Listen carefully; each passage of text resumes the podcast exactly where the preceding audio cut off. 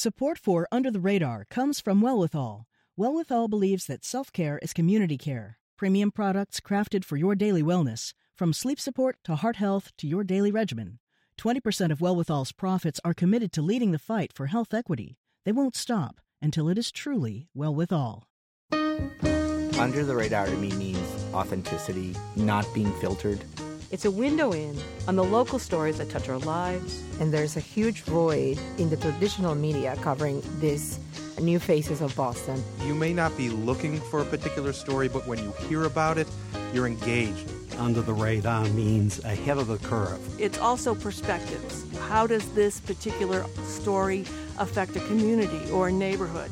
I'm Callie Crossley. This week, Under the Radar, our annual tribute to quirky and cool holiday music.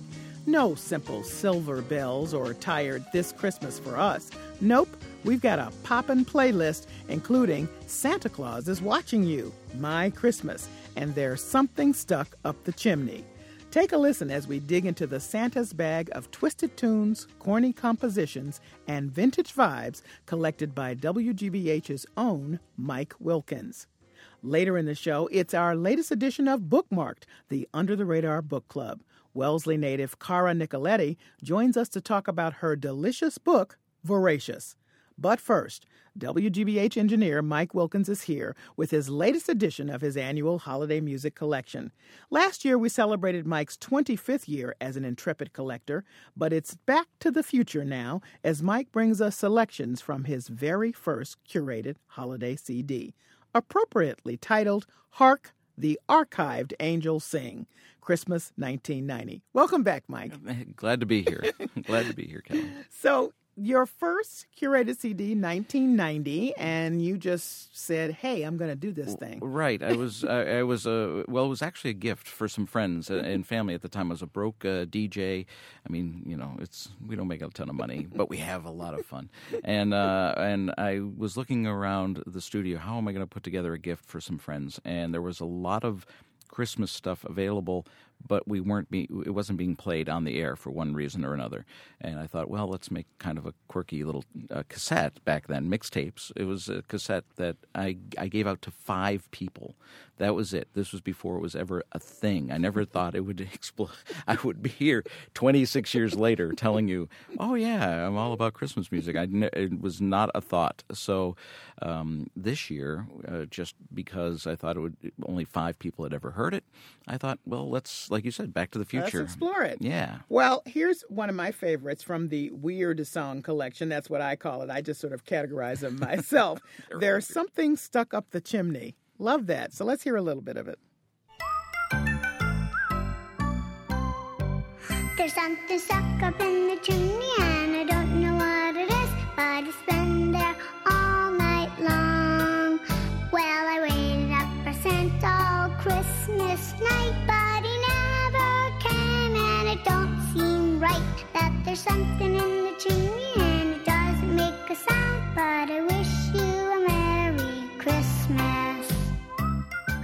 Okay, so that one sounds like a kid singing, um, but it's the Bob Rivers Comedy Troupe. Right. so, so the, this first year, I uh, relied heavily on just a couple of records that were kicking around, and Bob Rivers had put out a, uh, a great compilation of uh, parody Christmas songs, and this is one of them. Uh, the Christmas, uh, the chimney song, uh, something stuck up in the chimney, and it's, uh, you know, hey, there's this thing that's been making this noise in the chimney. Santa never came. I wonder what could be up there, and it's it is uh, not a child, but it, it's it's it's just a funny little bit of business.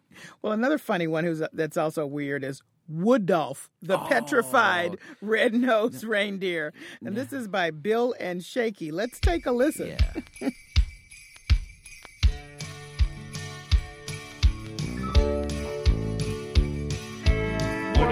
petrified red-nosed reindeer brings happiness where he goes.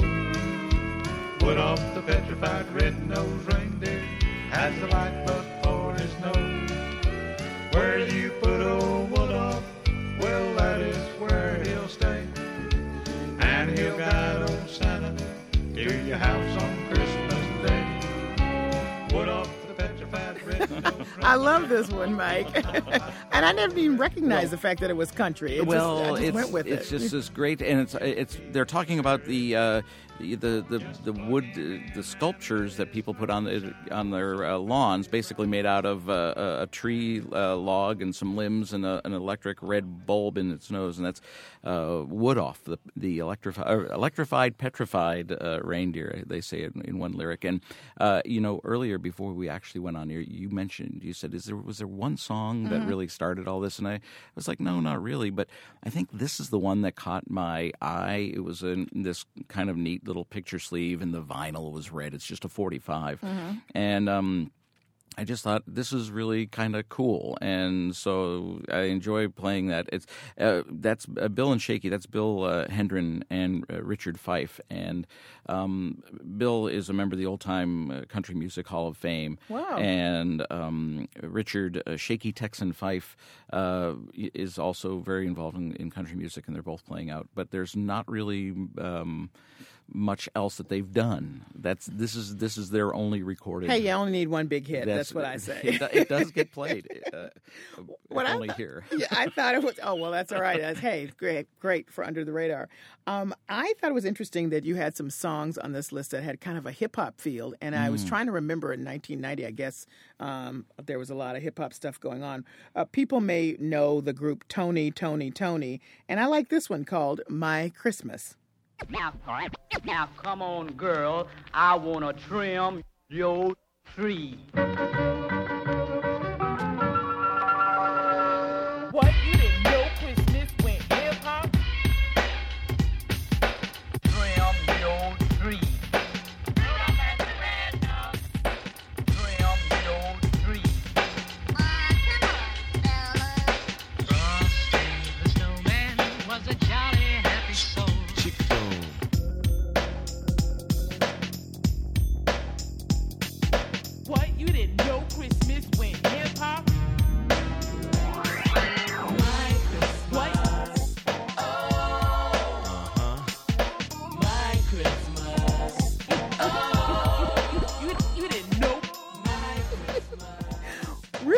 They did was adapt one of their famous songs, and I can't re- and just put a little Christmas theme and on this it. was the 19 this is 1990 89 90 when uh, you could put all sorts of uh, clips and samples in and you didn't have to really clear the rights because people weren't used to that yet and Yeah. you didn't get sued for doing it so it starts off actually with um, a little clip from a, an old uh, uh, 40s uh, uh, Christmas song, and then you hear a little of Rudolph from the animated series in there, and then they go on and they uh, they uh, Eyes, one of their uh, their tracks. I wonder how that did because I, you know, I, honestly, I had never heard as many things that you bring to me. I've never heard before. I'd never heard that. It's a before. lot of fun, and I wish it would get played a lot more. Actually, and It that's the idea behind the compilation here every year is stuff that you don't normally hear when you're walking through. You don't hear it um, at all. The malls.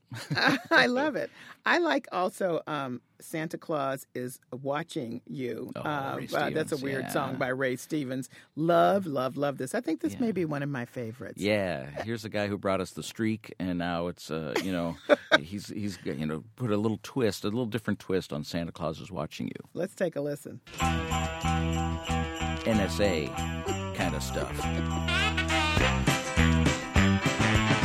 Now, baby doll, sweetie pie, sugar plum, honey bun, angel face, you know you better be good. And act like a true fine lover should. Be careful what you say and do. Cause Santa Claus is watching you. He's everywhere. He's everywhere. You better kiss me and hold me tight.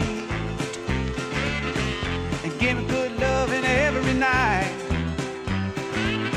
Cause you'll be sorry if you make me blue. Cause Santa Claus is watching you. He's everywhere. I love that one. I just love that one. It's one of my favorites, Mike.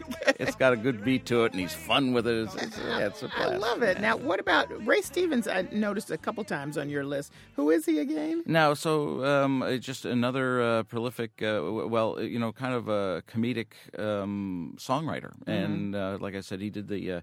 When was the, the you know oh yes they call him the streak back Hmm. when people there was that streaking phase. Some of you may people not were be running around naked. Yeah, Yeah, so, yeah, yeah. But um, you know, uh, he he's a he's a, a writer, songwriter, but um, I'm not sure what he's doing these days. But Hmm.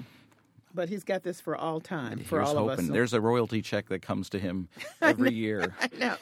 Now, you know, something else I always appreciate from your list are that people who take very familiar songs and put a real crazy twist. So, of course, we have Oh Come All You Deadheads. Right. So, again, from the Bob Rivers Comedy Corp. Uh, again, it's just this great little uh, twist on it. Uh, the the the the music's familiar, but the um, the words are a little different. all right, let's take a listen. Come, all ye grateful, deadheads to the concert. Oh, come,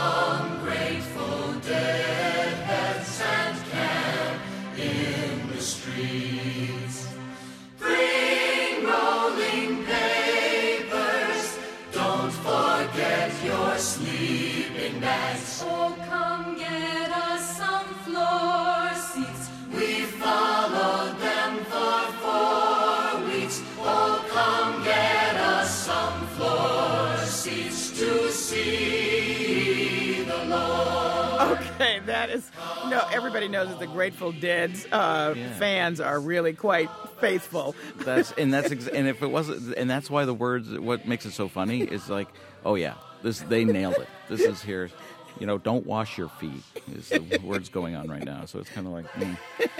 it's so crazy.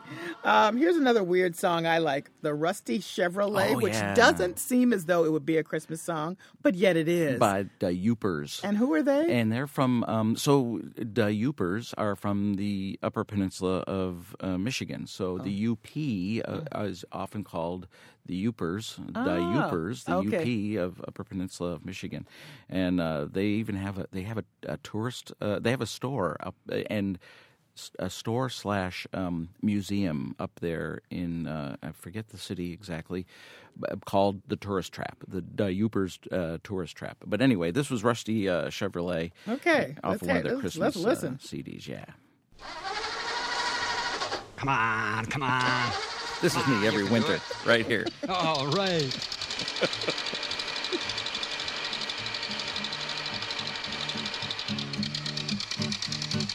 Dashing through the snow in my rusty Chevrolet. Down the road I go, sliding all the way. I need new piston rings. I need some new snow tires. My car is held together by a piece of chicken wire. Oh, rust and smoke, the heater's broke, the door just flew away. I light a match to see the dash, and then I start to pray. The frame is bent, the muffler went, the radio, it's okay. Oh, what fun it is to drive this rusty Chevrolet. I love this. I, lo- I never heard After this all before. of that stuff, the radio is okay, and that's all that matters. exactly. And it, I, I got to say, it sounds like it could be happening right here in New England. Uh, Absolutely. that little adventure of his, that's a daily prayerful kind of journey for all of us trying So- to get those cars started. These were all uh, compiled. I did this in 1990, so that was a 1987 uh, Oh, tune. okay. So that you know, if they seem a little dated, but hopefully they don't. Oh, no, I love it. Um, let me remind our listeners that I am Callie Crossley, and we are Under the Radar, and you are Mike Wilkins, audio engineer for WGBH's The World. That's your uh, program and your profession, but by avocation, you're a collector of unusual or little known holiday music, which is our delight every year to bring My to pleasure. The Under the Radar listeners because they're just so much fun. You know, I, some of the ones that you also pulled that I may not have heard, but Hmm. I enjoy are the kind of jazzy tunes one. So here's Jingle Bell by Jingle Bell Rock by Herb Alpert, and Oh yes, uh, that's is- a good This jazz starts group. off. This starts off the uh, CD. It's got some good energy to it. Yeah, let's take listen to that one.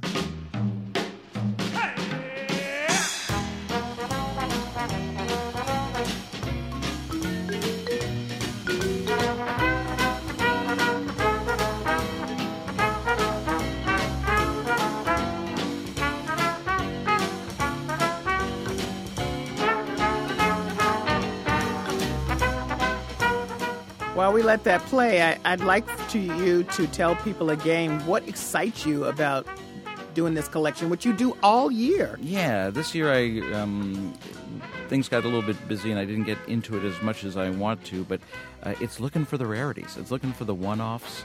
Um, I'll go through bargain bins uh, no matter what city I'm in. I'm going. I went to visit my mother in Saint uh, St. Louis over Thanksgiving, and I hit uh, about five thrift stores and went through all sorts of uh, record bins. And 45s are where it really seems to happen. Be- the magic, because uh, people could afford to put out. Um, some 45s. In fact, in in this list there are a couple, um, you know, uh, private label issues. They could rustle up a couple dollars for a recording session and put out a 45. And but the the passion is it's just it's just it. The real result is that I put a smile on people's Yes, faces, it. and it, it, it has become a thing, and I uh, that's the a gift. I love I love that gift. And now I'm wondering because as people purging homes and moving, you know, to the next chapter of their lives, you you can't give up going into some stores you may have already been to because you there's new Oh, stuff, right? absolutely, Yeah. Absolutely, everybody, and you know, there's always been a talk for the past oh, five, seven years about the resurgence of vinyl, but it's not just vinyl; it's cassettes, even CDs. They're out of print CDs already because, and people have given up their CD collections because everything is MP3 file. But that's why I make a CD. I made cassettes early on because I like the tactile thing. I like the act of giving, um, and I get some of my friends involved sometimes in cover art and that kind of thing. So it's it's. Um, but yeah, you have to keep going back to those thrift stores, to your re- favorite record stores, and your favorite record store people will Oh, learn to know you. you? and- Yeah, yeah, and yeah, they'll hold yeah. stuff back, and they'll be like, "Oh, Mike wants this," or "I wonder if Mike has that." So. If you're just tuning in, this is Under the Radar. I'm Callie Crossley here with WGBH engineer Mike Wilkins, who is known for his annual quirky Christmas holiday music collection. This is his 26th year, and this year he went back to the future to his very first collection, which he curated in 1990, and it's entitled Hark the Archived Angels Sing. So let's hear a little bit more music because, of course, I love all of this stuff. Um, How about I'm Getting Nothing for Christmas? Oh, this- I love this. Talk about your quirky tune. Yeah, this is a great a cappella track, and uh, believe it or not, because of of things, the way things went down, I don't have the master of Oh. this uh, of this um, uh, compilation anymore, and I couldn't find a full. I never, I didn't even do a track listing. I had to do some of this from memory, uh, some of this from getting on the web, and that kind of stuff. I don't know who these guys are, but it's Oh. Four four guys, and they're a cappella, and it sounds great. Well, uh, we're going to take a listen, and if anybody listening knows, Yeah, uh, please. please write in. Let us yeah, know. get on Yeah, the fa- yeah, uh, get on the website and let us know. It kind of starts off with their names and uh, talking about what they're getting for Christmas. Uh, so maybe that's a giveaway for somebody. So hopefully, listen. we'll listen Okay, right here we go. Hey, what's up, guys? Happy holidays, Hey. Merry, Merry Christmas, Christmas, everybody. How you doing? All right, man. Hey, bells. hey, Steve, what you get for Christmas, man? Oh man, my girl bought me this beautiful cashmere sweater, man. I'm in love with it already. What you get, Merc? Man, I got a gold watchman with diamonds all around it. Hey. I ain't saying nothing. I got me a fresh pair of lizard boots. Ooh, wee! I hear that. Hey, TC, what did you get? Yo, man, I didn't get nothing. Nothing. I'm getting nothing for Christmas. Mommy and Daddy are mad. I'm getting nothing for Christmas. 'Cause I ain't been nothing but bad. I put a tack in teacher's chair, somebody snitched on me. I tied a knot in Susie's hair, somebody snitched on me. I filled the sugar bowl with ass. I climbed the tree and tore my pants. I wanna go home, but now I can't, cause somebody snitched on me. Oh, I'm getting nothing for Christmas. I'm getting nothing for Christmas, but not for any of those reasons. That's for sure. I love this. It just uh, when you talk about a different take, that is a different take. You know, some of the uh, familiar songs also have not quite a political, but a tiny bit of a sort of currency to them. Mm, mm. Um, so the song "Happy Christmas, the War is Over" uh, from your list, um, right. The alarm did that. This is um, the um, this was off of a um, this was off of uh, an album, but uh, the song, of course, in 1971, John uh, and Yoko. Um, but this is uh, the alarm was a from they were a Welsh alternative rock band and um, formed in '81, and so this is yeah, it, this is uh, just a different version of that. I really like it. All right, here it is. Oh, this is Christmas. And what have you done? Another year over. And you have just begun. So this is Christmas. I hope you have fun. The near and the dear ones the old and the young. And so this is Christmas strong, for rich and for poor one. The road is so long, and so happy Christmas and a happy New Year. Let's hope it's a good one without.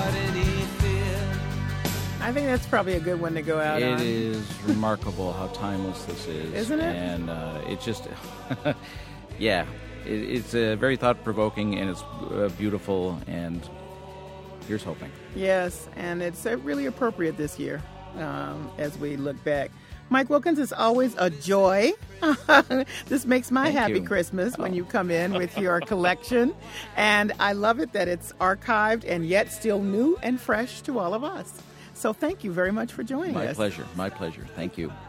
All right. Mike Wilkins is an audio engineer for WGBH's The World program by profession and by avocation, a collector of unusual or little known holiday music. This is his 26th year, and the title of this collection, Hark the Archived Angels Sing, Christmas 1990. All right, coming up, she's a butcher, a baker, and a writer. Cara Nicoletti got her first food inspiration in her grandfather's Boston butcher shop. As a child, she also fed her curiosity through books, especially stirred by the description of the meals and feasts. Now, culinary professional and author Cara Nicoletti takes readers on a nostalgic tasting tour of good food and good books in her first book, Voracious. It's the latest edition of Bookmarked, the Under the Radar Book Club. You're listening to Under the Radar.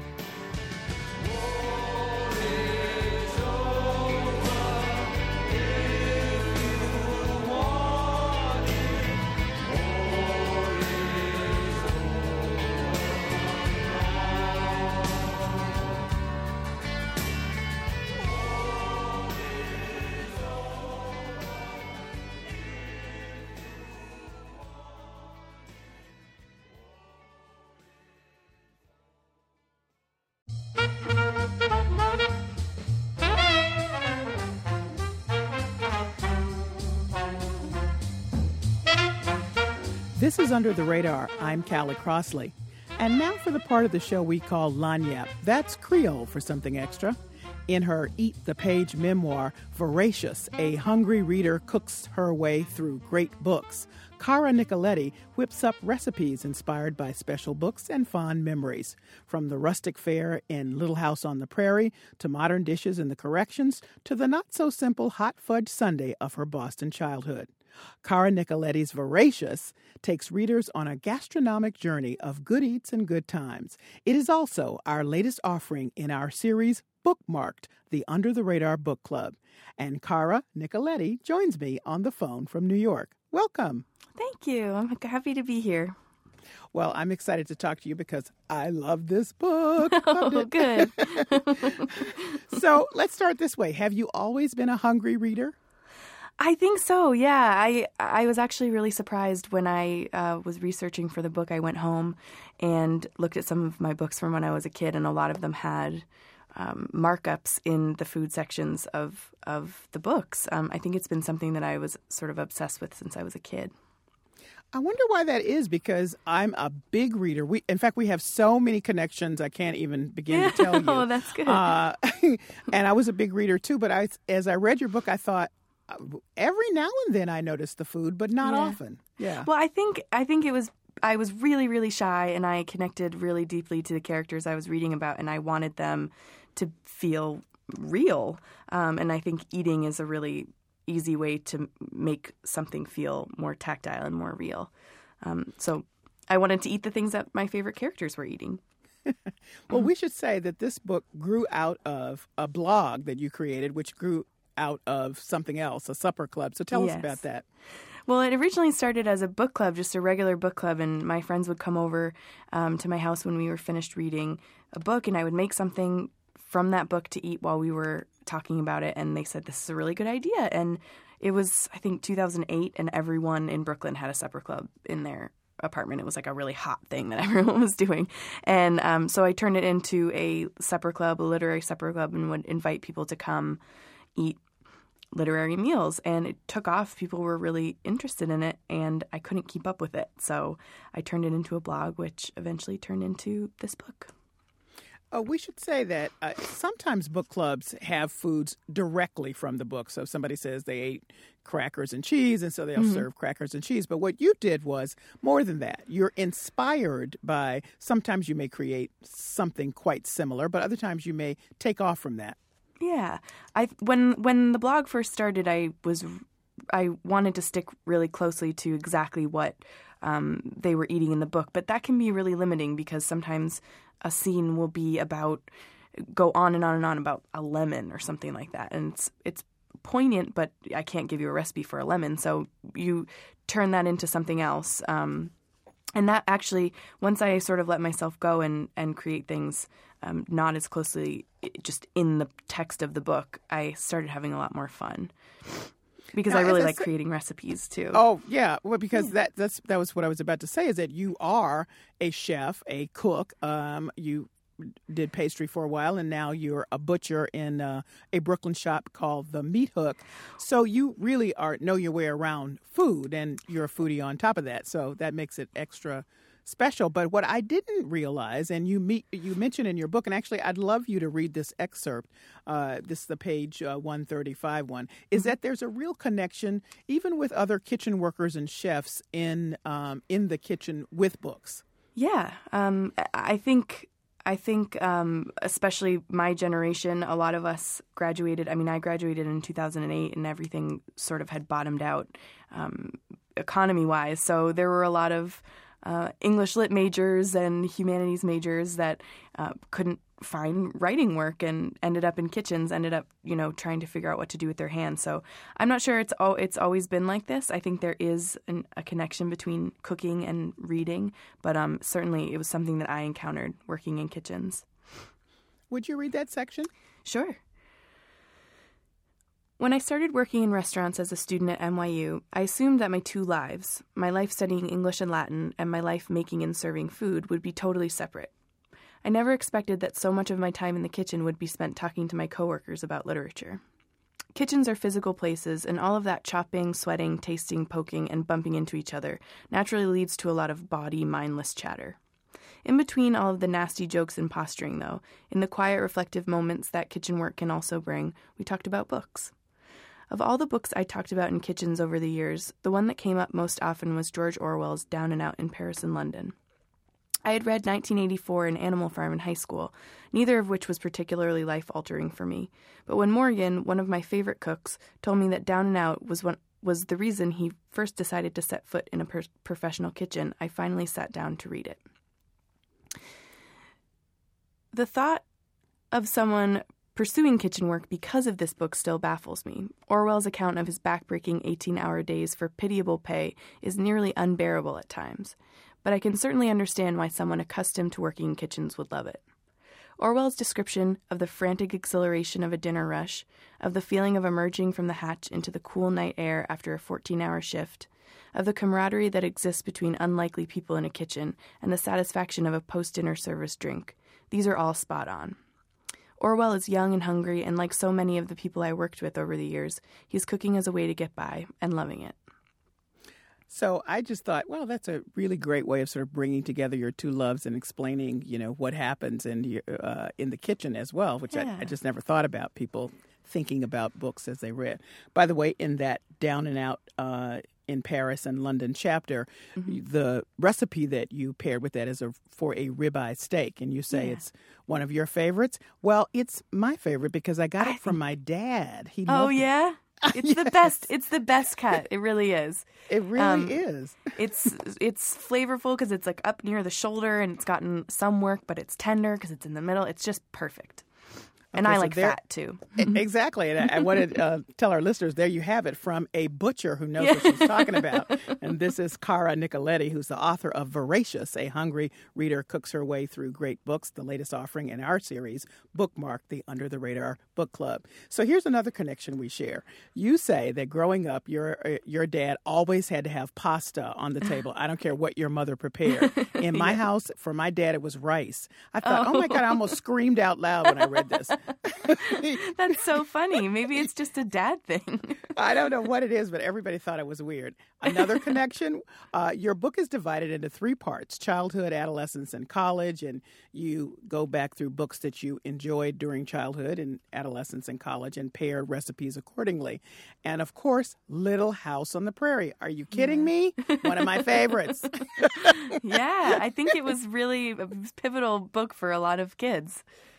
And I just loved all of the descriptions. Now, that's one that I did remember the food because I'm from Mhm. the South. Mhm. Um, and they talked a lot about corn mush. And of course, for us, that's grits and corn pone, that's cornbread. So it was very, very relatable to me. But in general, I, I was aware of the food being mentioned in that book.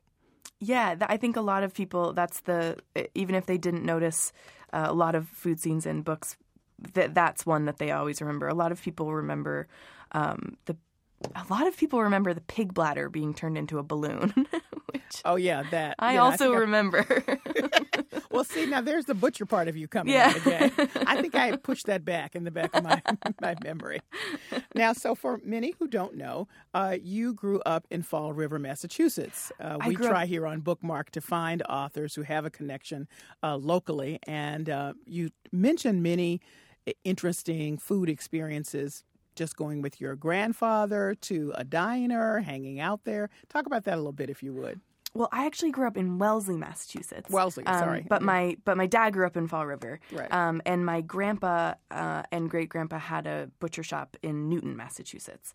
Um, it actually started it. The butcher shop started in the north end of Boston, and then um, had a second location in Newton. So I spent a lot of time there growing up, doing my homework after school um, in the butcher shop. And um, Rhode Island also, we spent a lot of time in Rhode Island because my dad had uh, a lot of really great food memories from that particular place, which I don't think people think of Rhode Island as being a culinary destination, but I would argue Well, that Italian it is. food, yeah, I yeah, think so. Italian food, and Yeah, there's really yeah, great yeah. Portuguese food Yes. um, in Fall River.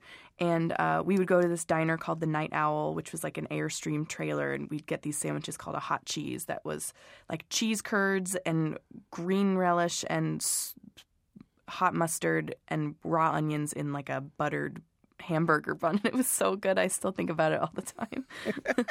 Does it still is it still around the diner? It's the actual structure is still there, and it's sitting, and it it's not a restaurant anymore. And I want it so badly. I want. I wish I could buy it. Um, I know it's really beautiful. All the neon signs are still there, and it's. I think it's become kind of a landmark in Fall River. I'm speaking to Cara Nicoletti. She's the author of Voracious, a hungry reader cooks her way through great books. It's the latest offering in our series Bookmark, the Under the Radar Book Club.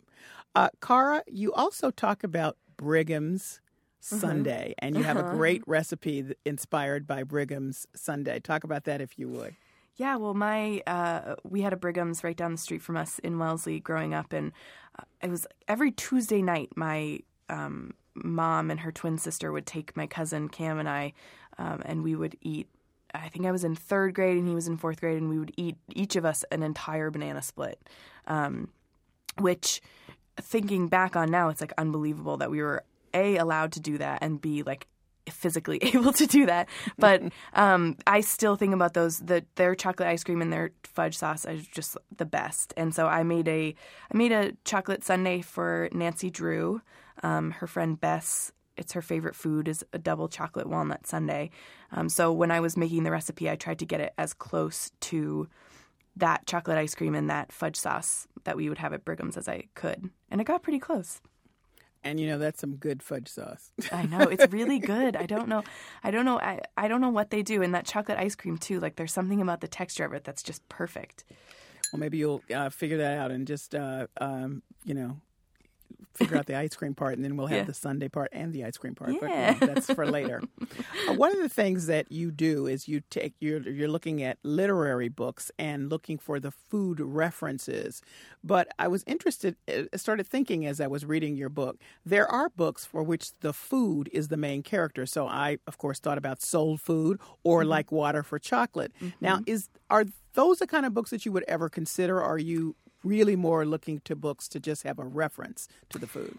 Yeah, well, it's interesting because Like Water for Chocolate is one of the biggest. People ask me to do th- something from that a lot. Um, and there's also this this book called The Particular Sadness of Lemon Cake. Um, and as a rule, I don't know why I try to stay away from things that actually have food in their title because it feels a little bit too easy. Um, but food is a character, as I say. yeah, no, exactly. And when you think of it that way, it makes a lot of sense. Um, and you know, it also I have to have sort of an emotional connection. I have to have something to say about the book. Um, and like Water for Chocolate, for some reason, like never really struck a chord with me. Um, but I do keep those in my back pocket and think about um, doing them. I'm trying to do something for the particular sadness of lemon cake right now, um, just because lemons are coming into season. But there are a lot of books. Like I, I would say, Toni Morrison, her food in her books really is sort of like a character, but it's in a less obvious way. When she talks about food, it's really it's very powerful. And same with Roald Dahl, his food is is sort of a character in the book. So um, definitely, it it plays into the books that I choose. For some reason, it's like something about the title. I can't I can't get past uh, doing something f- the actual name of the food is in the title of the book. I don't know why. I get it. Yeah. And certainly I can tell you if you ever read Soul Food, you'll just be hungry the whole time. It's I know. I'm definitely going to read that. I'm writing it down right now. Well, here I have another suggestion for you. Elizabeth Alexander's book, Mm-hmm. The Light of the World. Um, it's a, a very poignant, actually quite sad story, beautifully written, gotten great reviews. Uh, and she talks about her life with her husband, who is African, Eritrean exactly. His Mhm. name is Ficre. Mhm. And food is a big part of their lives. So she, too, has some recipes in as a remembrance to him. And Oh, one of my cool. favorite is uh, favorites uh, spaghetti with a hundred onions, and in parentheses she says, "Well, not really, but it's really good." I oh, tried that's nice. it. So it's a memoir, or it's It's, it's, a memoir. fiction? It's Oh, wow. beautifully written. I think you would love it. And Light of the um, World. Okay. And the light of the world. And there are many other. Get your Kleenex. It's a very. I know. Okay. uh, but other than that, uh, you, you, I think it fits right into your whole mission and purpose Oh, of trying to find these references that are really integral to the story, but yet not a character, if you will. you know. Yeah. So I have to take issue with you about Pippi Longstocking. You didn't like her. No, I hated her. I just cannot believe that. This is I where we part company. I know. I think it's actually uh, a lot of people took issue with that. I think I think Pippi is sort of a divisive character. People either really love her or hate her, and I hated her. I really did. She stressed me out. Um, but it didn't stop me from making a recipe from the book. So I guess I didn't really hate her that much. But even rereading it as an adult, I was like, I don't like this. I don't like her.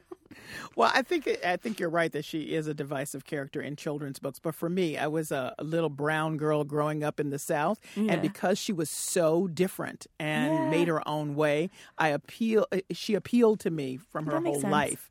Yeah. Uh, yeah, so all all that is uh, Pippi Longstocking I really related to, which can seem odd since this Swedish writer came up Yeah. with this kind of crazy character. no, that But- does make sense. Yeah. And I like love it your through recipe. that lens. yeah. So we do, however, come back together around Pride and Prejudice. Mm, yes. I mean, is there? I, it just gets better and better, and then here you found a whole other dimension for me to enjoy about the book. Talk about your your feelings about Pride and Prejudice, and and how it uh, it just is one of your favorites. Yeah, well, I, I sort of dread when people ask me what my favorite book is because um, it my favorite book is Pride and Prejudice, and it feels like such an obvious answer. Um, I I think in the book I say sort of like saying that Andy Warhol is your favorite artist or something like that. It just seems obvious. Um, but I I've reread it I mean probably 50 times and it just gets better every single time. And I think that you know I'm obviously not alone in this. It's still one of the best-selling books of all time. Um, and you read it in 2015 and it's still hysterically funny and relatable. And I think part of the reason that Jane Austen has been so enduring is because she sort of writes in a way where she leaves out uh, specific details. So you're able to sort of imagine them in your head yourself. So you think you know very well what Elizabeth Bennet looks like, but actually there's not a very detailed description of it. You think you know what so and so's dress looks like, but there's not actually a description. And it's the same with food. They're always eating and sitting down to luncheons, but they never say specifically what they're eating. So for B, that's both frustrating and also an opportunity to use my imagination and sort of um, dream up what they're eating. And there's one reference in the book to something called white soup. And I got kind of obsessed with figuring out what that is. And I finally did find what it was in like an 18th century cookery book. And it's, I tried making it exactly as it would have been, and I hated it. It was like jellied veal stock and blanched almonds and stuff like that, and it was just gross. So I used my imagination and I uh, I made it into a really creamy, delicious white garlic soup with like 40 cloves of garlic in it. Um, and yeah, it, it's much better than the than the original. Well, Cara, I have to say it's it just leaped off the page. I, I, I think it probably has to do with the fact that I love the book as well, but it really sounds great, and I'm going to try that one. Oh, I hope you will. it's good. It is. I make it all the time. Um, here's a question, and you do mention books uh, that touch on other parts of the world that are that are not uh, because we the down and out in Paris and London, for example. Mm-hmm. But Americans now, the palate of Americans has expanded so much. It seems to me, it, just even in the last few years, very globally focused. They'll they'll try more things than eh, certainly when I was growing up uh, in Memphis, Tennessee, nobody was trying anything. And I'm yeah. wondering, are you looking toward like I don't know the Man Booker Prize or something like that for your next in- inspiration, so that the books are coming from other places in the world, uh, yeah. uh, as opposed to American authors. Yeah, that's actually a question that I get asked a lot, um, and it made me realize how uh, Western my uh, education was in in you know what we read because these books that I have a connection to a lot of times are what I was raised reading in schools and things like that. But um, certainly uh, there are tons of books from other places that I would love to explore. I mean, Marquez writes about food beautifully. Jhumpa Lahiri writes about food really beautifully. So that's something uh, that I've been asked a lot when I was on book tour, and it's something that I'm definitely I'm going to pick up on the blog um, and try to explore more because I do think you're right. I think people's palates and and their adventurousness of what they want to cook at home is definitely expanding, and it's something that people are open to. So I'm excited about that. I think it will be great. One last question. We're in, entering the period of time of the year where everybody's voracious because it's holiday eating. Yep. Um, what would you suggest uh, for our listeners to read and then, of course, maybe perhaps cook something from the book, some reference uh, for this time particularly? That would be great. Um, I'm, well, I'm thinking about what I'm reading right now, um, which is a book that just came out called The Witches, and it's not the Roald Dahl book. It's actually a nonfiction book about the Salem witch trials, um, and it is so good, and it's it's really perfect for this time of year because it's really sort of like spooky and cozy. And there's a lot of references to what um, you know the pilgrims were eating, um, and none of them sound particularly appealing. But I think there are definitely things that you could um, adapt and make really, really good. Lots of sort of um, ancient grain cakes and stuff like that. Um, but it's a great book. It's beautifully written. It's called The Witches, and it came out from Little Brown, I think, in October. Well, um, your book is beautifully written too and so enjoyable, and it definitely is an eat the page memoir. And just a fun fact for you one of our other book club uh, offerings was uh, Nina MacLaughlin's Hammerhead, and Oh, I note I found out in the book that you and she knew each other back in the day. So yeah, that's great. she's she's very important to me. She's wonderful. That's a great book. So I feel connected to you in so many ways. Yes. well, me too now. Cara, thank you so much. Thank you. Well, that's it for this edition of Under the Radar. Join us next week at 6 p.m. for the stories you may have missed. In the meantime, you can find our show and links to stories we discussed today on the web at wgbhnews.org slash UTR. I'm Callie Crossley. Our engineer is Doug Sugars. Catherine Whalen is our producer. Under the Radar is a production of WGBH.